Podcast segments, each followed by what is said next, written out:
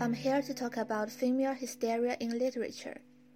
Hysteria is a type of mental disorder in which the sufferer has a tendency to hysteria, showing emotional outbursts, susceptibility to suggestion, and hallucinations.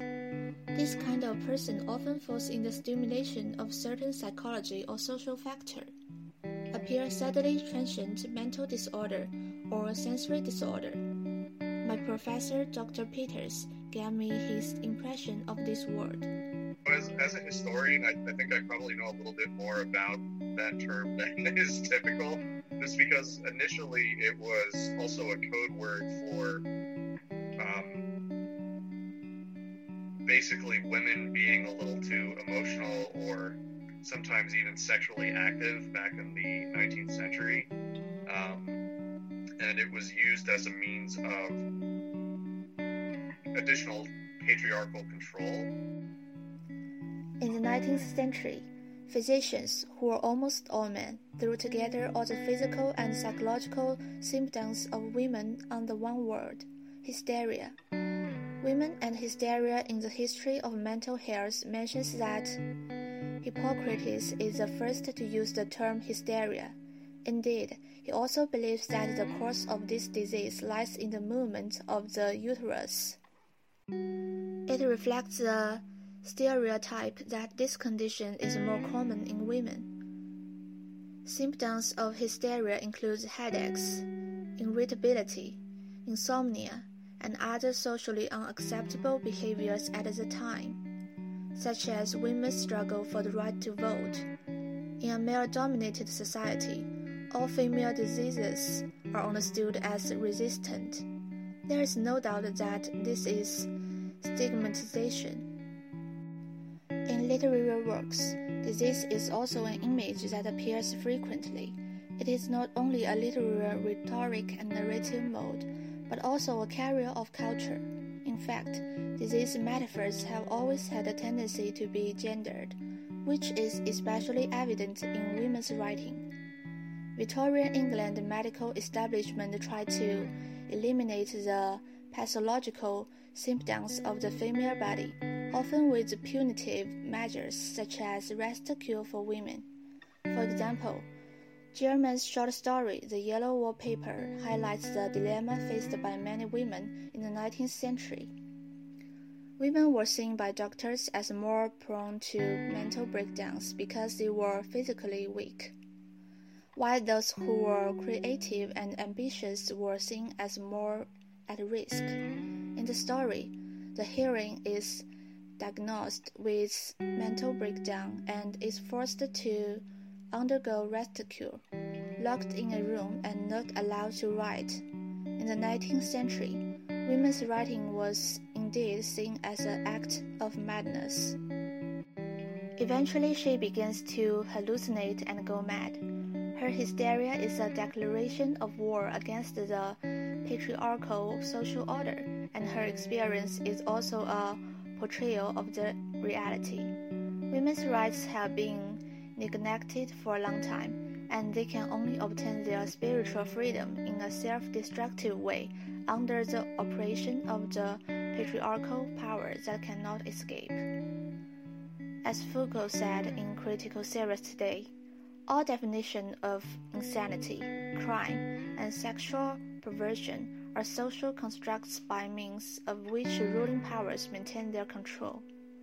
Whether in the East or the West, there seems to be a natural connection between women's weak identity and disease, and men realize the subjected identity of the nation state by establishing the metaphorical relationship between women and disease. In China, there are also many misunderstandings about women's mental illness, and women's health has received less attention. If men can't control a woman's behavior, or if it gets them into trouble, they blame her for having hysteria. In other words, women shouldn't behave like that because it doesn't correspond to men's feelings. Wang Qing cites some examples of female hysteria in novels from Ming and Qing dynasties. She argues that hysteria is more likely in Chinese traditional culture, where women were more clothed than men. Although hysteria is no longer used as a medical term, doctors have cleverly rephrased it. Research showed some cases of misdiagnosis. When a woman describes a series of physical complaints to a doctor, the doctor often concludes, You are just stressed out and the treatment is simple. Antidepressant. This, this reflects the unequal doctor patient relationship. I have always been someone's daughter, someone's student, but I have never been myself. All I have is me and my illness, said Lin Yihan, Taiwan writer who has talked about women's rights and the destigmatization of mental illness in her speech.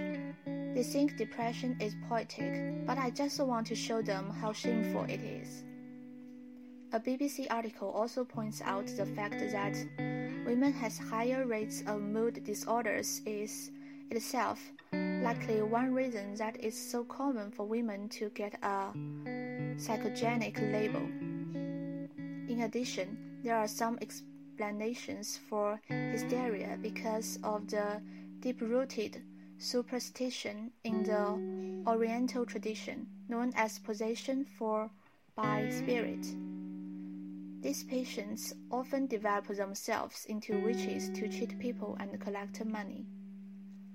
On the prejudice against mental illness, my professor also gave me some social, cultural, and historical perspectives but it's still something that I think culturally and historically has been unfortunately reinforced a little too much.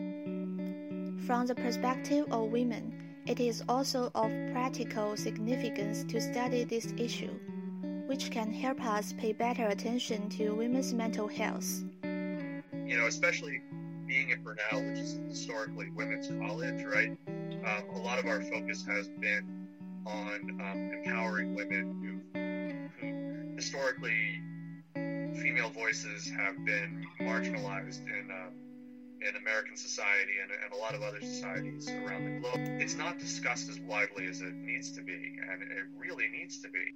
And I think that, that one of the things that we need to do is we need to increase our discussion of women's health in education, not just in programs that are predominantly populated by women, but also in programs where there are male students as well.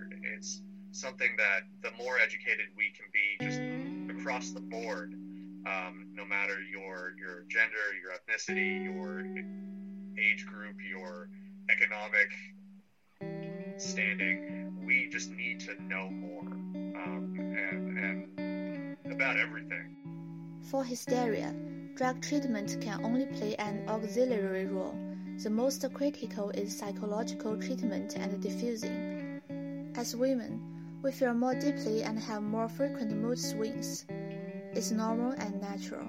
We don't need to use medicine to suppress our true nature to please others. In fact, once we learn about our bodies and emotions, we realize that women have a variety of innate abilities to cope with the challenges that arise in our busy and complex lives. Only when the medical community sees the complexity of women's brains and bodies in perspective will women emerge from this vulnerable position.